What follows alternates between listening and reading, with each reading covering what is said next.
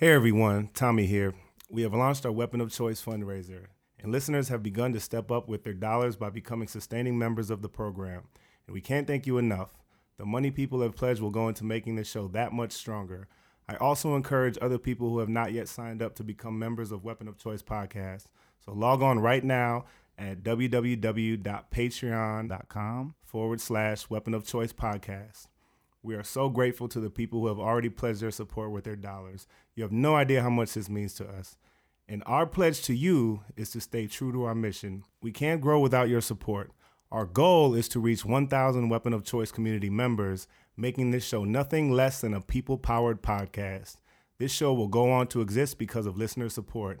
If you can't donate today, please spread the word, post reviews on iTunes, and share the Facebook posts. I'll shut up now. Let's get on with the episode.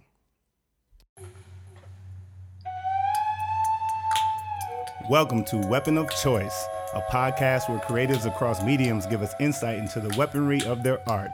Each episode, you'll be hearing an interview with an artist who uses their art as a weapon of choice for social change and disruption, visibility and justice, cultural critique and resistance, among other things that ignite social consciousness and community action. These artists will tell us about their journeys toward the battles they are fighting, how they design, sharpen, and develop their artistic weaponry to strike a blow against injustice in the world. I'm Tommy Franklin. And I'm Andrew Benda. Welcome back to Weapon of Choice. We are thrilled to have you tuning in, as always. Thanks for listening. Thanks for engaging with us on social media, and you can always do that on Instagram at Weapon of Choice Podcast. Also on Facebook at Weapon of Choice Podcast. And on Twitter, that's at Weapon Choice Pod. And we're really excited about our guest today, who is a master and expert in the world of theater. So let's get into the show. Lou Bellamy is the founder and co artistic director of the Penumbra Theater Company in St. Paul, Minnesota. During his 39 year tenure, Penumbra has evolved into one of America's premier theaters dedicated to dramatic exploration of the African American experience. Under his leadership, Penumbra has grown to be the largest theater of its kind in America and has produced 39 world premieres, including August Wilson's first professional production. Penumbra is proud to have produced more of Mr. Wilson's plays than any other theater in the world. Mr. Bellamy is an Obie Award winning director, an accomplished actor, and for 38 years was appointed as Associate Professor of the University of Minnesota in the Department of Theater, Arts, and Dance. This season, the Penumbra presents stories of people fighting to be seen, accepted, respected, and loved, not as the world dictates, but as they are. Let's get into our guest. My name is Lou Bellamy. I'm founder of Penumbra Theater Company and am uh, artistic director emeritus. All right, Lou Bellamy, thank you for joining us on Weapon of Choice. What is your weapon of choice and what battles are you fighting? Well, uh, I, I, often say that um, theater is, is, my citizenship. It's my way of, of making statements, speaking with an audience, talking to people, commenting on the world. And, and I, I truly believe that. I, I, was an artistic director for uh, 40 years, and the job of an artistic director is to live life. You know, you go out and you you get your hands messy. When I say live life, I mean not prophylactically. I mean life uh, as it touches you and so forth. So you go out, you do that, and somehow and I, the process of how that happens is unclear to me. But what an artist does is translate that experience into some sort of artistic reaction that you, you, you experience something in the world and you got to comment on it. And that's what we've always used theater for at Penumbra. The, the play is viewed as sort of the opening gambit in a conversation with the community about issues that, that we want to raise, comment on, uh, uh, laud them for their behavior, get in there behind, whatever it might be. Uh, we have a safe space here where complicated issues can be aired. And uh, most of the time, you find that people know what to do to solve their problems. They may not have the resources. It isn't that they don't know, mm. it's that they don't have the resources. So, where did you grow up? I grew up uh, right in this area where the theater is. Uh, I've tipped over trash cans in all the alleys. I've taken taken jobs shoveling snow on a corner that my daddy had to finish for me because I couldn't do it. But uh, yeah, I grew up in this area, and somehow that informs my art as well. August Wilson and I used to argue about that. He said that that culture's something you put in your pocket and you take with you wherever you go. And I always argued that it's in the dirt, that it's there and you mm. you you you know there are some sacred spaces that you can get into and feel something. I, will never forget I was in I, I, travel so much now, sometimes I get states and cities confused, but it was one of the Carolinas.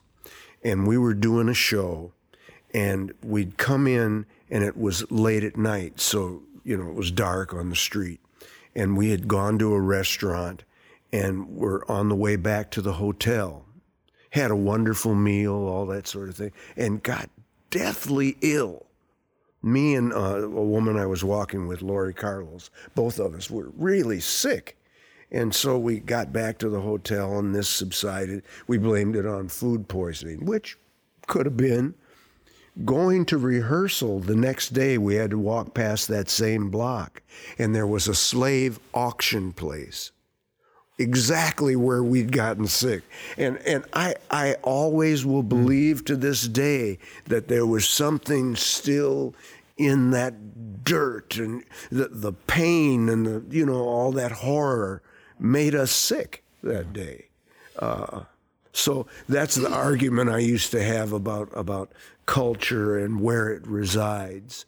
I think that that if you're centered and if you have an aesthetic that can keep you on the right road, if you will, uh, the right path, you can leave places and still hold that direction.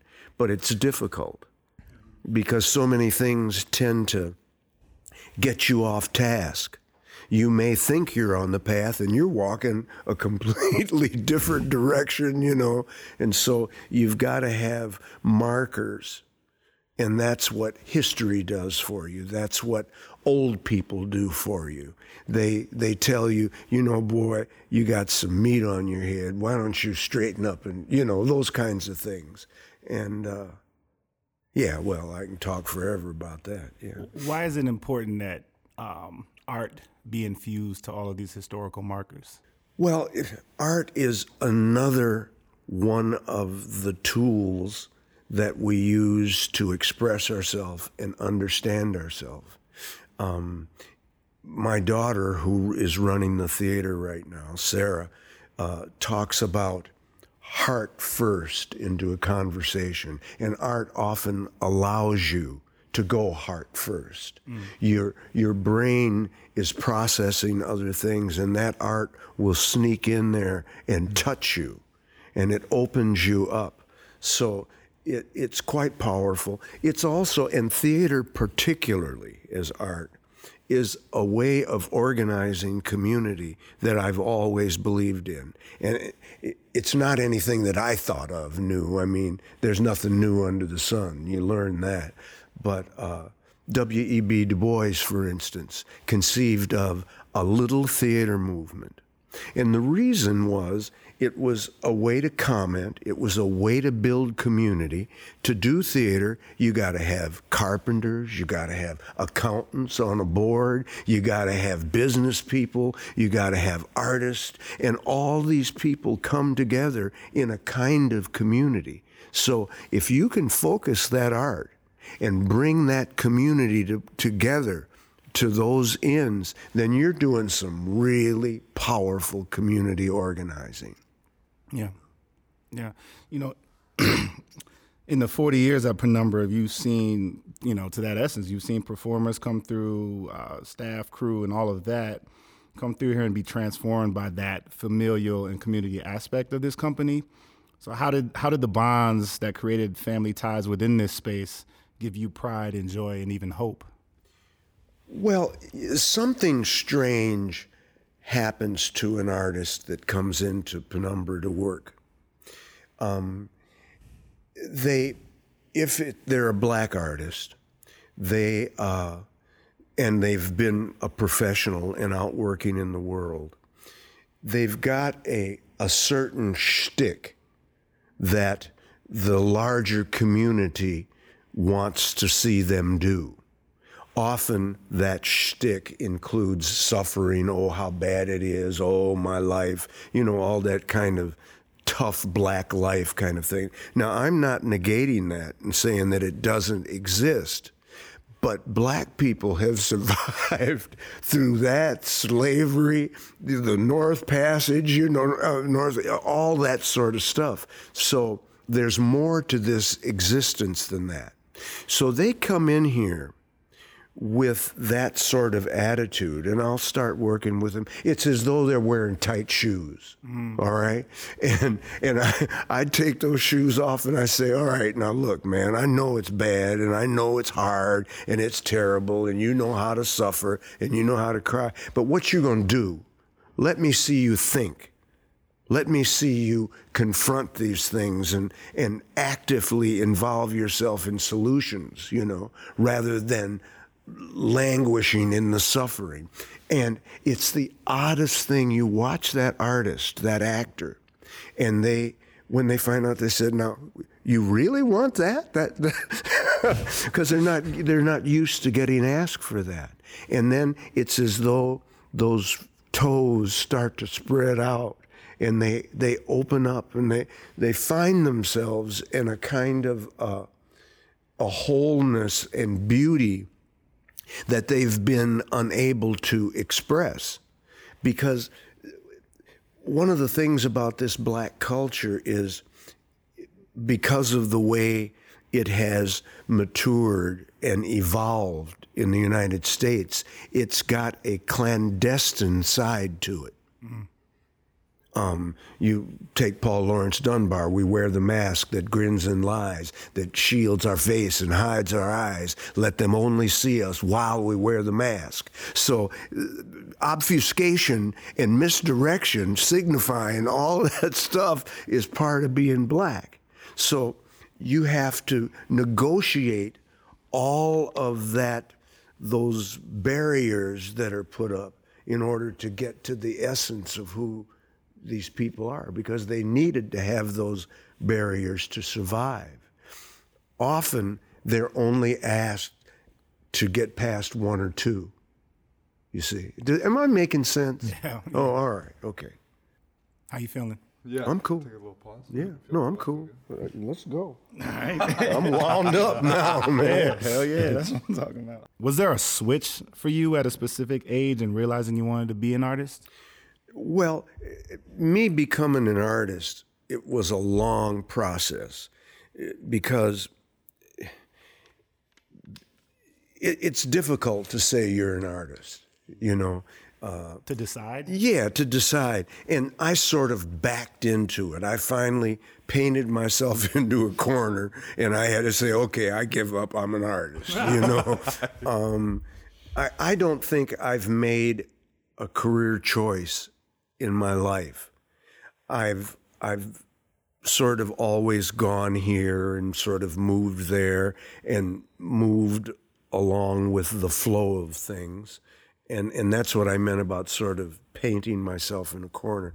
But I've been fortunate that at critical points in my life people have come forward and put me back on that path that I was talking about earlier. You know, they see something in you as a young person that you don't see.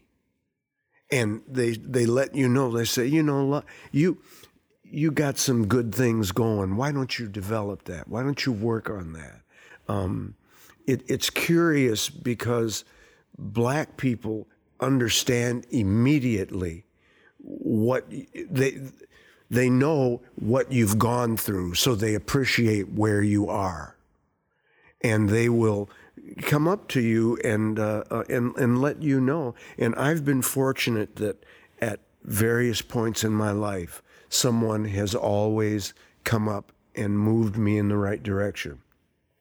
I'm an alcoholic.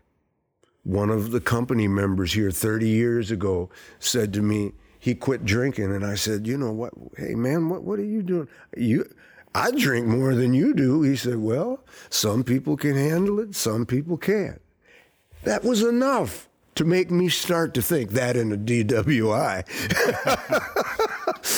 but the point is, is that someone cared enough to say something. And in my life, there's always been someone somewhere. I got into theater by accident. I went to an all white school, southern Minnesota, Mankato. When I was there, they had a law that black people couldn't own land inside the city limits. Hmm. That was 1962. There was a black vet there that that uh, owned land just outside the city limits, so he could run a business. Um, but uh, I, I, was there as a freshman, and uh, all of us were sort of there were five black people in the town, and they were all in school, so we all knew each other and everybody was we'd give each other these horrible haircuts you know because you don't want nobody cutting your hair. So anyway um, we're up in there and this guy is doing finian's rainbow. And that was a play that demanded uh, black participation in it. It was about a uh, an irishman who fell in a well and turned black and therefore understood the plight of black people anyway but it was it was transgressive for the time mm. in that town. And the guy who was directing it uh, came up to the dorm and said, You're in a play, you're in a play, you're in a play. So we all went down there and got in a play. And uh, there were girls in the play, there weren't girls in the track team. So, um, uh, and words already written to say to them. So you know, that's a bird nest on the ground. So, uh, you know, I started doing, I, I had this knack for theater. I, I had a good voice and, uh, you know, I had a little bit of body and all that sort of stuff, the stuff you needed, the equipment mm. the, uh, to, to do the work. And uh, I, again, began doing it. When I, after graduation, I uh, came back home to St. Paul and started working at the University of Minnesota eventually as a, a counselor. Went to graduate school in theater and ended up teaching in the theater department at the university for, I don't know, 30, 35 years. Of those first couple performances, is there one that really stands out on that moment when you're on stage and you're looking out? Well, you know, what I began to realize because of this professor was that because I hadn't read history and, and especially black history. I was a psych and SOS major undergrad. And um, I began to, to understand that theater was a way to comment and to, to change the world, to make people think. At that time, we, he was doing shows like In White America, uh, John Brown's Body, these plays that, that forced people to confront the civil rights movement, which was on everyone's mind in the 60s. So it was a way to, to, uh, to comment on that. And I remember that coming to me. I was doing, I think I was, we were doing In White America, and I was recanting some historical speech. And, uh, it, it hit me what I'm saying here. You know, theater's so sneaky and so powerful. For instance, we do a play yearly. We've been doing it for 20 some years, Black Nativity. Yeah. White people come in here and say Black Nativity. Now, come on. They ain't never said Black Nativity in their life. The concept of a black nativity is something that never probably occurred to them, but they come in and say that. I remember seeing a little boy running down the uh, hall here, and little black boy, and he ran into this white woman, and she goes, "Is this the little black Jesus?" I said, "Look at this stuff." You know, now this Langston Hughes thought of this 50, 60 years ago, but it is still changing people and, and opening up possibility and so forth. It's, it's really powerful. Yeah. A lot of a lot of great art obviously comes out in uh, tumultuous times. So to speak to art being created in dangerous and uncertain times, can you compare a little, compare and contrast a little the white supremacy Trump style era and art emerging from that as to the uh, Jim Crow and civil rights era, where art emerged there as well? This Trump era is this is why you, you must be a student of history. If you see and recognize the uh, the the people around Trump and the uh, the, the hatred that, that they espouse, his uh, uh, single minded attempts to wipe out Obama uh, uh, achievements and so mm-hmm. forth. If you go back in American history, you'll find something very, very similar, and it's American Reconstruction. Right after the Civil War, we made all. In, in most of the southern states, blacks out out uh, uh, numbered whites. So when they got the vote, they voted, and they voted for black people.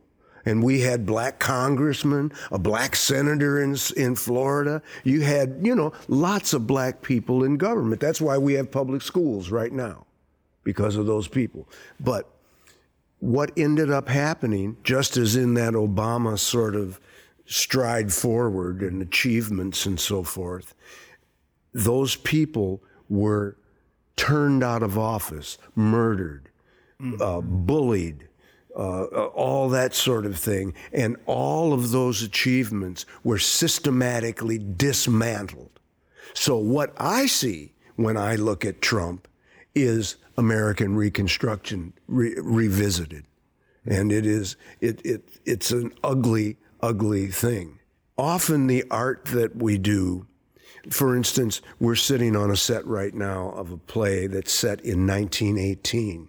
It's Wedding Band, Alice Childress. Um, she's talking about uh, interracial marriage in the play. Miscegenation was not outlawed, or laws against miscegenation were not outlawed in the United States until 1967 with a loving case in Virginia. So we we act as though we've come so very far, and when you do these plays, they tend to let you they they, they act as a, a barometer to let you know how far you have or haven't come. Mm. Um, sometimes it's intentional, where I'm commenting on something. Uh, like you do a Zooman and the Sign about a little girl being shot by a stray bullet while playing on her stoop, you know, and that's that's uh, an intentional thing. Um, you may do something about police brutality that's intentional, but often when you do these plays, it's amazing. Someone will come up and say, "How did you know?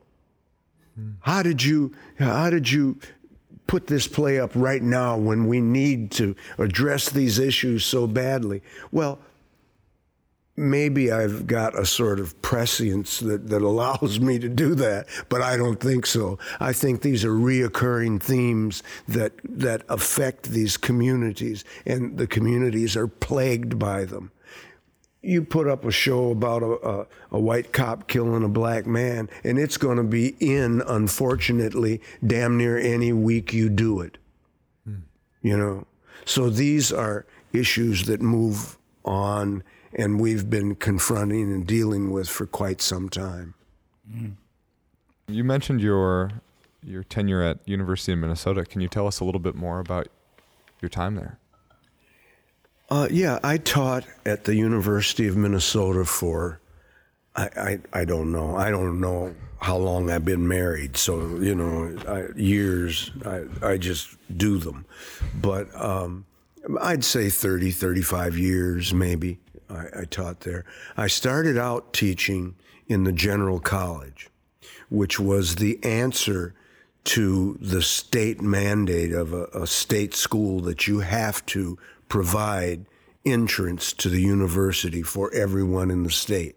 So the general college offered a two year degree, and it was a way in which people who might not pass entrance exams to get into the College of Liberal Arts could get in, sometimes take remedial classes, and then transfer over with an AA degree and move toward their BA. Um, it was a particular kind of student that was in the general college. Um, they weren't uh, coming, many of them weren't coming right out of high school. Many of them were single mothers.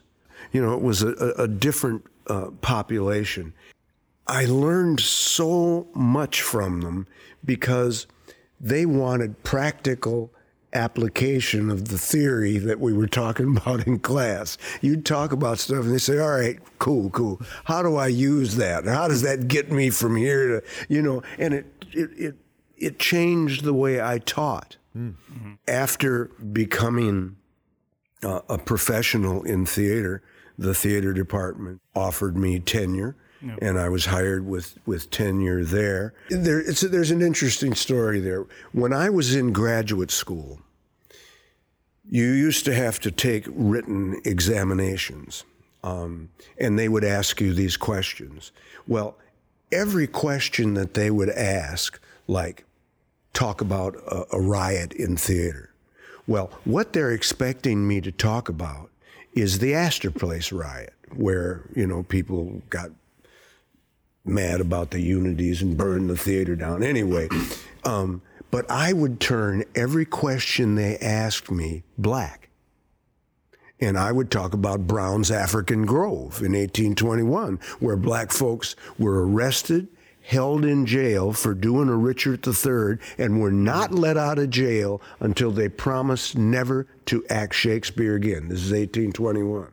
So, um, I continued to do that every question they'd ask because I'm now I'm not being taught this mm-hmm. any of this material. This is my own research that I'm finding this stuff. But I would answer the questions that way. I was called in and a professor, the head of the department at the time, uh, poor man's dead now, but at that time he told me, Mr. Bellamy, these que- these answers are fine, but you will be held responsible for this body of information. That was that Eurocentric theater mm-hmm. history. Mm-hmm. Okay. Yeah.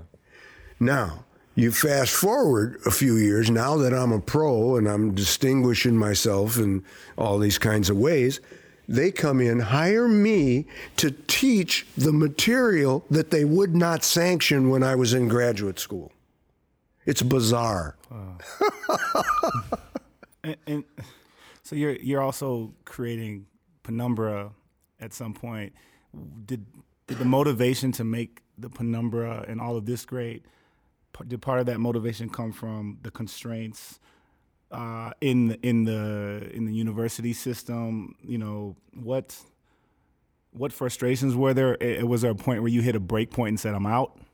Yeah, uh, I, I, I, got a degree eventually because, again, some one of those people stepped out and said, yeah. "You got something here. Let me help you get through this." But they wanted me to do a time. You had I was a professional already while I was in graduate school, so I was making a living doing radio and television commercials and all that sort of stuff. Well, they had a rule that you had to be on stage, be in a production, at least one production, before you got a theater degree in mm-hmm. acting. Well, that makes sense. They offered me a role in Time of Your Life, and they wanted me to either tap dance or ham bone. And I said, no, I ain't going to do it. Take your degree. And well, what happened was a man who I studied acting with ended up doing Othello. and cast me as Othello. So I got out of there and got my degree, mm. but I did not tap dance and I did not ham bone. I mean, there were there were places where you had to. It, you were the only black student often in these classes, so you had to sort of represent the race, and that's unfair to do, especially to a student. But I mean, I remember being in a history class, and a, a, a theater history teacher said that uh, women in Elizabethan theater were a little bit like the nigger in American theater. And I whoop, raised my hand. What? Wait, no, no, hell no, no. We got to talk about this, you know. So you're always um, acting as though, uh, reminding them uh, uh, of something, you know. Uh, what about this? And that's what all of my research was about. I mean, uh, that that Brown's African Grove is a, a perfect example the way these efforts are suppressed. And in that case, the law. I mean, the people were actually arrested and put in jail. And, and, and in, in costume, they stopped the show and put them in jail. Um, there are myriad examples of that where um, uh, history is sort of, uh, well, the people who write it get to tell the story. You know, As an educator in that tenure, I'm sure you appreciated all that that came with that opportunity. But you know, I'm sure you you had to balance cynicism and hope in in in that system of higher ed. You know, was there was there a point where you burned out? I, I'm a director now because acting's too hard, so I just don't do that. Um, there was a point at which um, I, I, when I taught, I've done a lot of research, but I, I tended to keep the material between the student and myself. I presented the material. They'd ask me, "What do you think about it?" And I'd say, "Well, Langston Hughes said." Um, so you know, and I would quote things and, and give them different perspectives on it, so that they could make a, a decision and sort of keep that material between me and the student. There was a time when I gave up on that and opened up my life to students. When that happened, I became a better teacher. I, I would say things, for instance, like, uh, they, I'm, I'm supposedly teaching direction. I don't know that you can teach directing, but I'd say, follow me around, come with me, and we'll see what you get out of it. You know, that's the way you learn this stuff. This is a craft, and you've got to you've got to uh, uh, be around. And I, I'm not claiming to be one of them, but the way you learn that is to be around a master, and watch them work, and watch them solve these dramatic problems, and then you begin to find out your find your own voice inside of that. You know, and um, so that was a revelation for me when I opened up and allowed students into my life. Okay. Yeah. uh, since we're talking about the University of Minnesota and then also coinciding with the, the creation of Penumbra, talk about the power of working with and not for other institutions. Well, uh, wh- when when Penumbra and we do lots of collaborations, uh, we tend to. do- This is a 250 seat house. Um, when we do collaborations, though, we tend to do them with major major theaters. It would be the Guthrie, the Children's Theater, Arizona Theater Company, Kansas City Rep, um, those kinds of places. So we tend to come in as the authentic voice, as the uh, uh, interpreter of this experience. And with that, I, I mean, on the one hand, I think that we've I, I've done some some good work in opening up this this culturally based work that's responsive to African American culture and presented in all of its complexity, beauty, and ugliness. I think that that's been worth it to take that to the big house and let them see it. The problem is that often they are not um, attempting to do the same sort of thing. So they don't learn a lesson from that. You, I walk in there, I bring in this, this culturally responsive piece. Black folks go, you got to go see this. You know, it's the real deal. So they come in, they're made comfortable, un- unless at, they, they're coming up some stairs like what happened at a, a major regional. And you know, if you're black, you understand this. White people perhaps don't. Where you walk into a store and they, people come running to you like, "May I help you?" You know, and and you get that sort of thing at some of these majors. But even worse, you tell the black community that it's okay to come there, that you're not going to be uh, humiliated, that you're going to see responsible depictions of yourself and your grandparents and your uncles and aunts, all that sort of stuff. And so then they come back for the next show. I'm gone.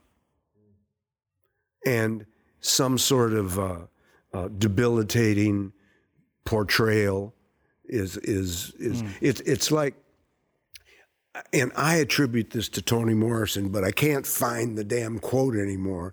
But she talked about um, uh, the jack in the box that black people deal with. You walk in there and they start to whine the doon doon doon doon doon doon doon. They're whining it, and then all of a sudden out comes the jack in the box, and you're a nigger, you know. And so that happens too often, and and I I, I don't know what to do about that. I, I, I feel responsible for inviting those people into that milieu, but I don't have control of what happens to them in the next show or the show after that or the one yeah. after that.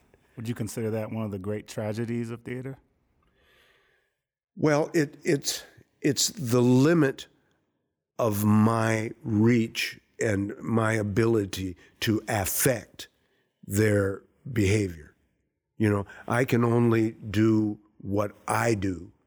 And and I that's what's kept me sane, to be frank. I mean, you sort of you've got August and I used to talk about that too. You, there's no map for this. You follow your heart. You know, that's what you do. That's what an artist does. You know, people ask you, how did you think of that? That was just wonderful. I mean, what and I'm ashamed to tell them it's the only way I saw it. That's me. That's the, my heart. That's the way I interpret the world. That's the way I see this issue. And I, I think that's, as an artist, that's what I'm probably best doing. Mm-hmm. Um, at this point in my career, I'm enjoying getting out and sharing this work. Because you see, once you see it, it changes you. When, once you see these people in all their complexity and beauty and all these different colors of skin on stage and all the, and, and the, the, the musicality and of the movement and the words and it just it it just uh, it's so warm and gorgeous and beautiful that that's what you want to see. Yeah. And when you don't see it you go something's wrong here. Yeah. You know and that's what i'm living for is sharing that sure. right now yeah it's, it's got to be hard to realizing that some you know these some of these institutions aren't learning those lessons when they're no. being presented with this. I mean, Andrew and I were just at a, an artist talk where the the institution I won't name it hosting and, and curating the event. Uh, one of the bigger parts of the conversation that night were like giving black uh, black queer women artists more opportunity and paying them what they what they're what they're worth, so to speak and like the the institution that put this event on where these deep conversations are happening that very night in that room, uh, performers and photographers were not getting paid. They were getting paid less than their rate. so that you know your example of like that that uh, that misconnection of not having learned that lesson made me think of that moment. That was only a week ago. Yeah. And it's 2017, right? Yeah. Were you? I mean, there's probably countless examples in your career, but um, what what example maybe stands out most for you as a creator of being misunderstood? Well, white people, in my experience, tend to take intelligence and directness as hostility. I, I remember being at a dinner and we were raising money. August Wilson used to come and, you know, he'd let me tax people to talk to him. I'd stand there and they'd want to get to August. And I'd say, oh, no, no, you got to give up something, you know. I mean, not, not that crude, but that's what, that's what was going on. And he and I both knew it. But I remember uh, taking him around through this uh, uh, really high muckty mucks uh, fundraising event. And me and August are walking through, and I hear this very wealthy woman. Uh, the name is on flower and so forth, okay? Um, this woman said as we went by, such an angry man. Now she's talking about August. So I heard her and I know her. I said, August, come here. I want you to meet somebody. You know, August is wearing a tie. He's the most soft spoken man you would ever meet. Mm. He just almost, you know, until he got mad, you know. But, you know, I introduced her to him and they had this pleasant conversation and so forth. But because he interpreted history that included a, a perception of self and history and contributions of people to American history in a, in a kind of a way that we know to be true as black people, she viewed that as anger. You know? Uh, and so that kind of misunderstanding happens all the time.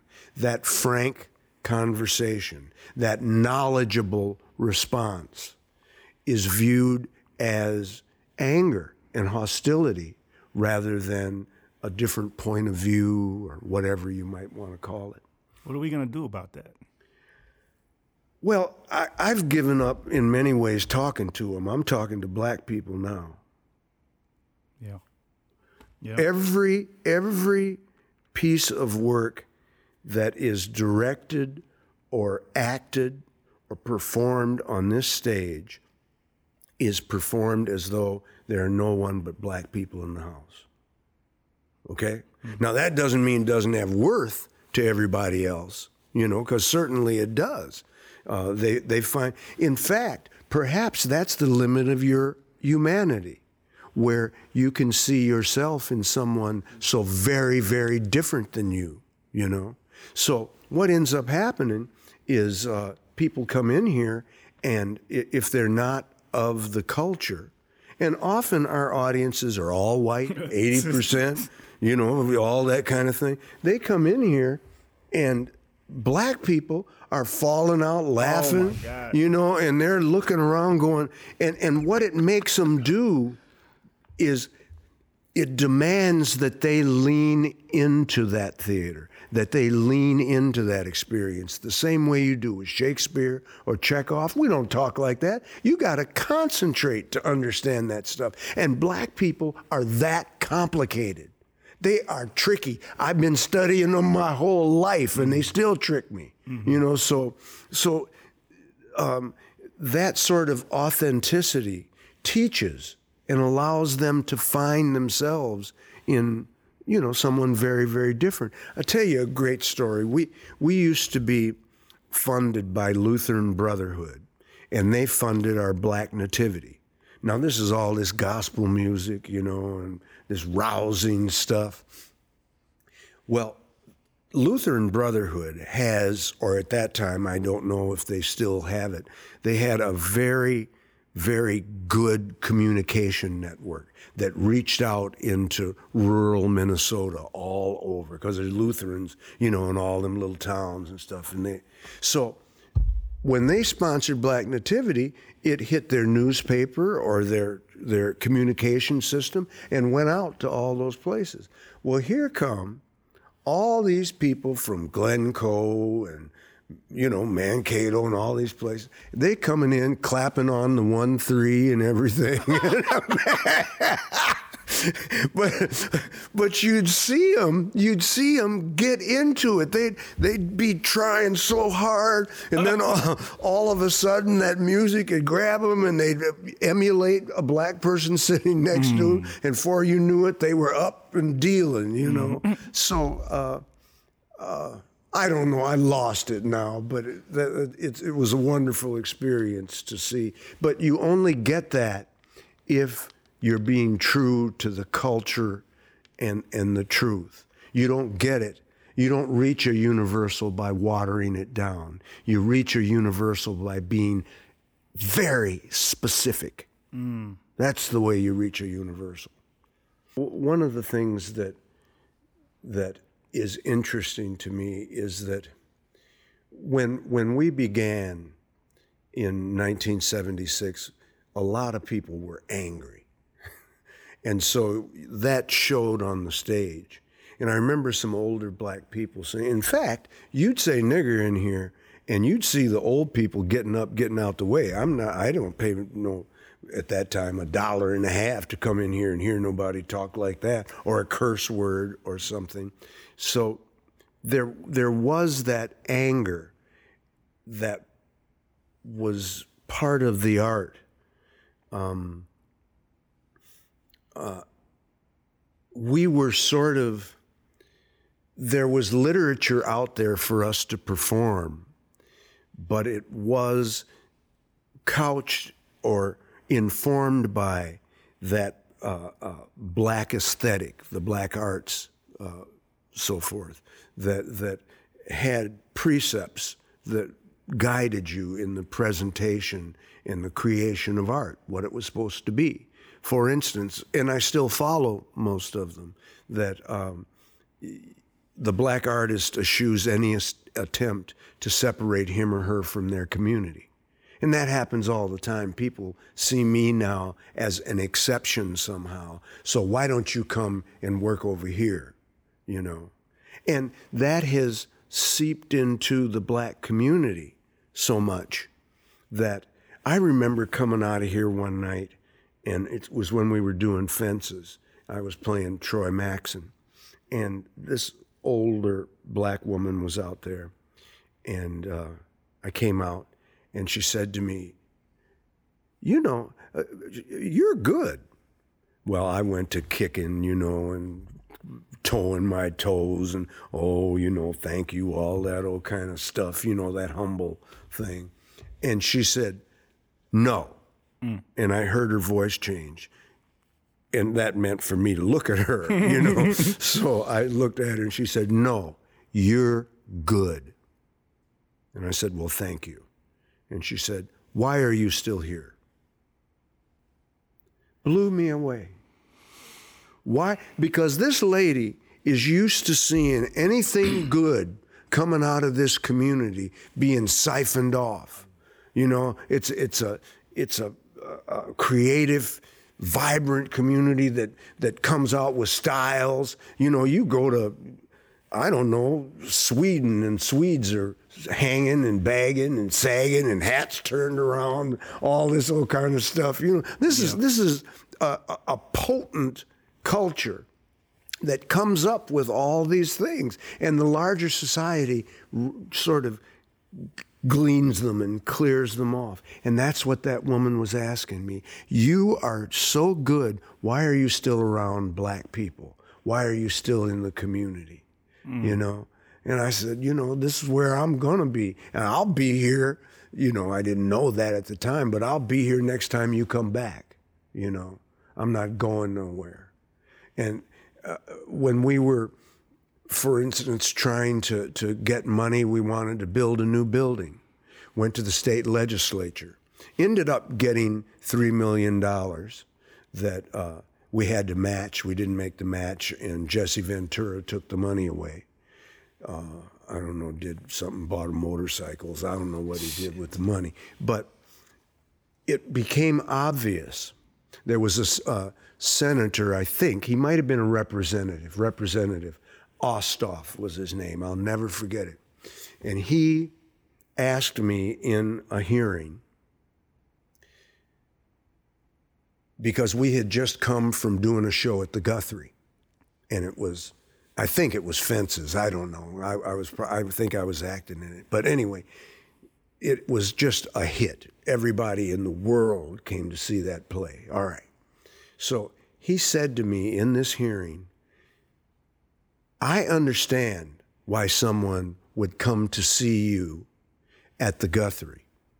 But what makes you think they're going to come to see you in a so and so building in that neighborhood? Mm. Well, they had to hold me down, man. Mm. you know, but you you see again th- this this culture, this art, the only has worth as it approaches the margins.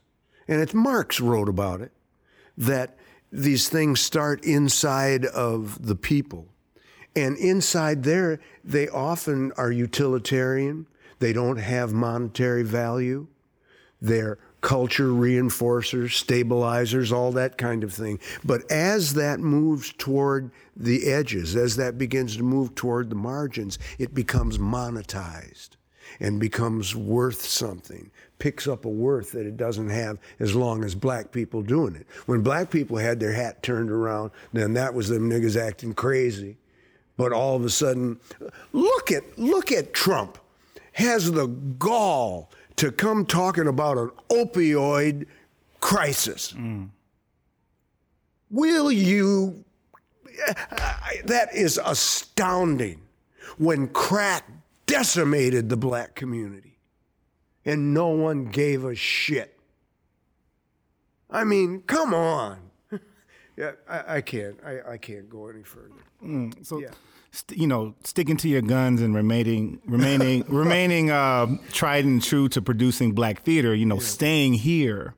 Um, how does it feel to have gone down the path you've chosen for yourself, and yet seeing countless talented creatives succumb to those same pressures to quote unquote expand or widen their work that you kept at bay for decades? You mean those larger institutions doing that work? Yeah, I mean, or, you, you the... but you've seen you've seen the people who have left, right? Oh, I'm sure yeah. you've seen all yeah. over the country. There's been hundreds of theaters that have shut down or not sustained themselves, or people who just left. And yep. some of those theaters would have sustained themselves had those masters stuck around. So, um, yeah, like how does it feel to have, you know, stuck to your guns and seen the opposite of that amongst your your well, contemporaries? I think again, you have to follow your heart. You got to do what's true to you. I can't tell anyone else what to do. Um, I I wrote a, an op-ed that I understand is in a book uh, on Garland Wright right now when they did Death of a Salesman, mm-hmm. and there was a uh, it was a black Death of a Salesman. At least all the dysfunctional people were black, um, Willy Loman and all that stuff. But anytime he had to go outside, he'd have to go to a white person to get some help. But anyway, they had a black man playing in that I don't know if you know the play, but in Death of a Salesman, there's this surreal sort of sequence where he imagines his brother who was very successful. And he was successful by bring he went into Africa with nothing and came out rich with diamonds. Okay, now How's this brother going to get these diamonds out of Africa? It ain't happening. So you see, you can't you, you can't even do that. They had Willy Loman, uh, a black Willy Loman, staying with a white prostitute in Washington D.C. And when Arthur Miller wrote the the play, those hotels weren't integrated. So he couldn't be there. So you, you know you, they sort of negate the racism, but by by doing it, um, I took issue with that, and I remember talking to the man who was playing that role of walking around saying he came out with diamonds in Africa, and after arguing for some length of time, I realized it wasn't really fair to ask him because an actor has gone through all the process of justifying these choices. Mm-hmm. So I couldn't change him. Mm-hmm. But I can stand on the outside because he said, well, black people made some money on diamonds. Yeah, but that isn't the trope that you're presenting here. The one brother who got out with a diamond in an orifice somewhere in his body. That ain't what we're talking about here, mm-hmm. you know. Um, but one has to, to speak out. One can't deny another individual from making choice. When I begin to worry is when they somehow place a uh, an elevated degree of, of achievement on doing that kind of work. I'm doing Chekhov. Well, I'm doing August Wilson. You know, I'm doing Shakespeare. I'm doing Alice Childress. you know what I mean? Uh, uh, there, there's this false equivalency that somehow I've been chosen. I'm that exception that has been pulled away from the people. They're not following the Black Arts Movement because they wouldn't let them separate them from the community. You know? Now, I'm not downing anybody. I know you got to work. And you look here, you see 250 seats. Right across the river, the Guthrie has a theater with 1,200. Okay? So that's a lot more money that a playwright's going to make, that an actor's going to make, and no one can fault them for wanting to do that.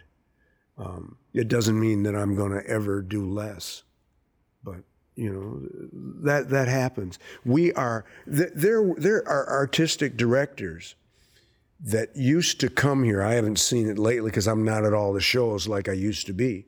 But they'd come in here with their secretary and look at a production and say, that one. And, and she'd write down the name, look in the program, that one. So they're coming in here shopping. We're their farm team. you know? Um, Yeah. Yeah, but that, that's not going to stop anything. You know, people been talking about the eternal nigger since slavery.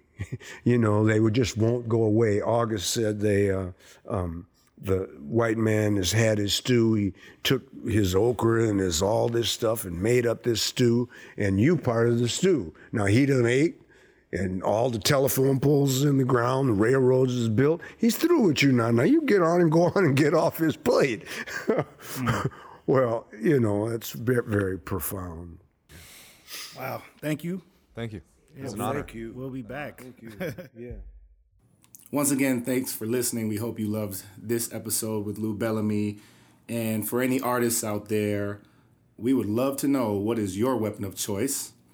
And for all the people listening, what art are you currently taking in or have you been taking in that is giving you energy and hope and uh, really energizing you to go out there and stay active and fighting for the change we want to see in the world? And uh, I was wondering, Andrew, have you do you have much experience going to theater? Did you ever do anything with theater growing up or in school? Yeah, so I, you know, I don't go to as much theater as I as I should, um, because I really enjoy the experience. I need to like get out more and do that. But I, I, I did grow up when I was, you know, like in high school. I was in high school plays, and um, I always, I actually really enjoyed acting. Uh, it was something that not many people. I had this like really tiny, tiny school that I went to in high school, and it just seemed like a different thing that nobody else was doing, and I just got a kick out of it.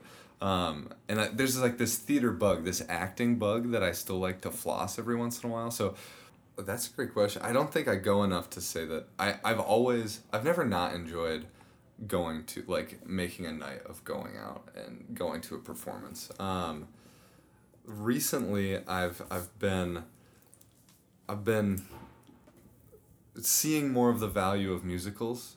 So I, Nah, um, so I, I was really- I was where you yeah I didn't really do it for me, man. Musical. I'm never gonna see La La Land. Let's just get that straight. I had a friend. So just a couple of days ago, I had uh, my friend Shin wanted to watch La La Land, and I was like, I had What? no desire, and he just started talking to me about his love for musicals and the craft and all the reoccurring elements of the songs. Um, I can't remember the exact like he, he's he's all in on musicals, so uh, he was really sharing with me all these ways that he loved it, and I I was like, well, damn, I need to give this a I need to give this more of a shot. So I think musicals are something that I want to give. I mean, especially because I have such a broad range of appreciation for music in general. Like you'd think on paper, I'm a huge film nerd. I love all music. This should be a great marriage, right? So I think I think maybe yeah, dive, taking a deep dive. So if anybody's listening and has recommendations for their favorite musicals, I would love to hear them. Yeah, I, I should probably. Uh, musicals can get expensive, man. I went to Hedwig and the Angry Inch uh, with a group of friends some odd months ago, and it was pricey. But you know, but once you're there and you're sitting down, you experience it all. Yeah, it's, yeah. it's definitely worth it. So you definitely got a, uh, an argument there. You know, and especially when it comes to music, for all you listeners out there, I, we'd love to hear your suggestions of artists you'd love to hear songs of on the show because we always like to feature music at the end of every episode. This week's episode, we have some awesome music from the ridiculously talented Sarah White out of Minneapolis, right here in our backyard. And this song is off of her most recent EP. It is called August, and you're to love it. And on that, we'll get out of here. We will say, We love you. Thanks for listening always, and we will see you next time. And stay strong during this shitty holiday season, everybody. I agree with that. Peace.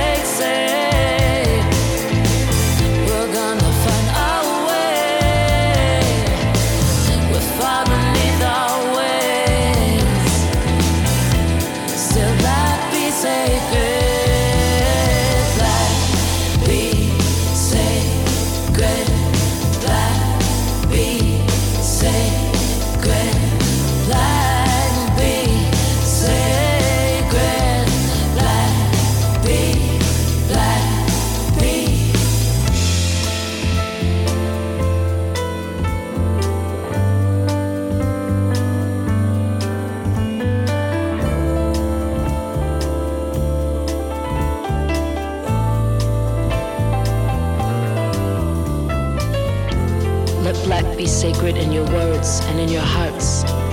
Let black be sacred in your actions, in the way you breathe and love.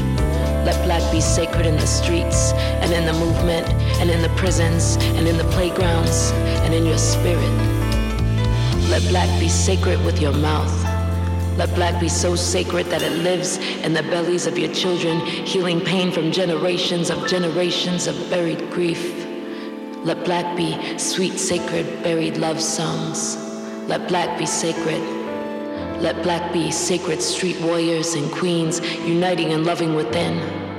Let black be sacred in your hearts. Black, be, black, be, black,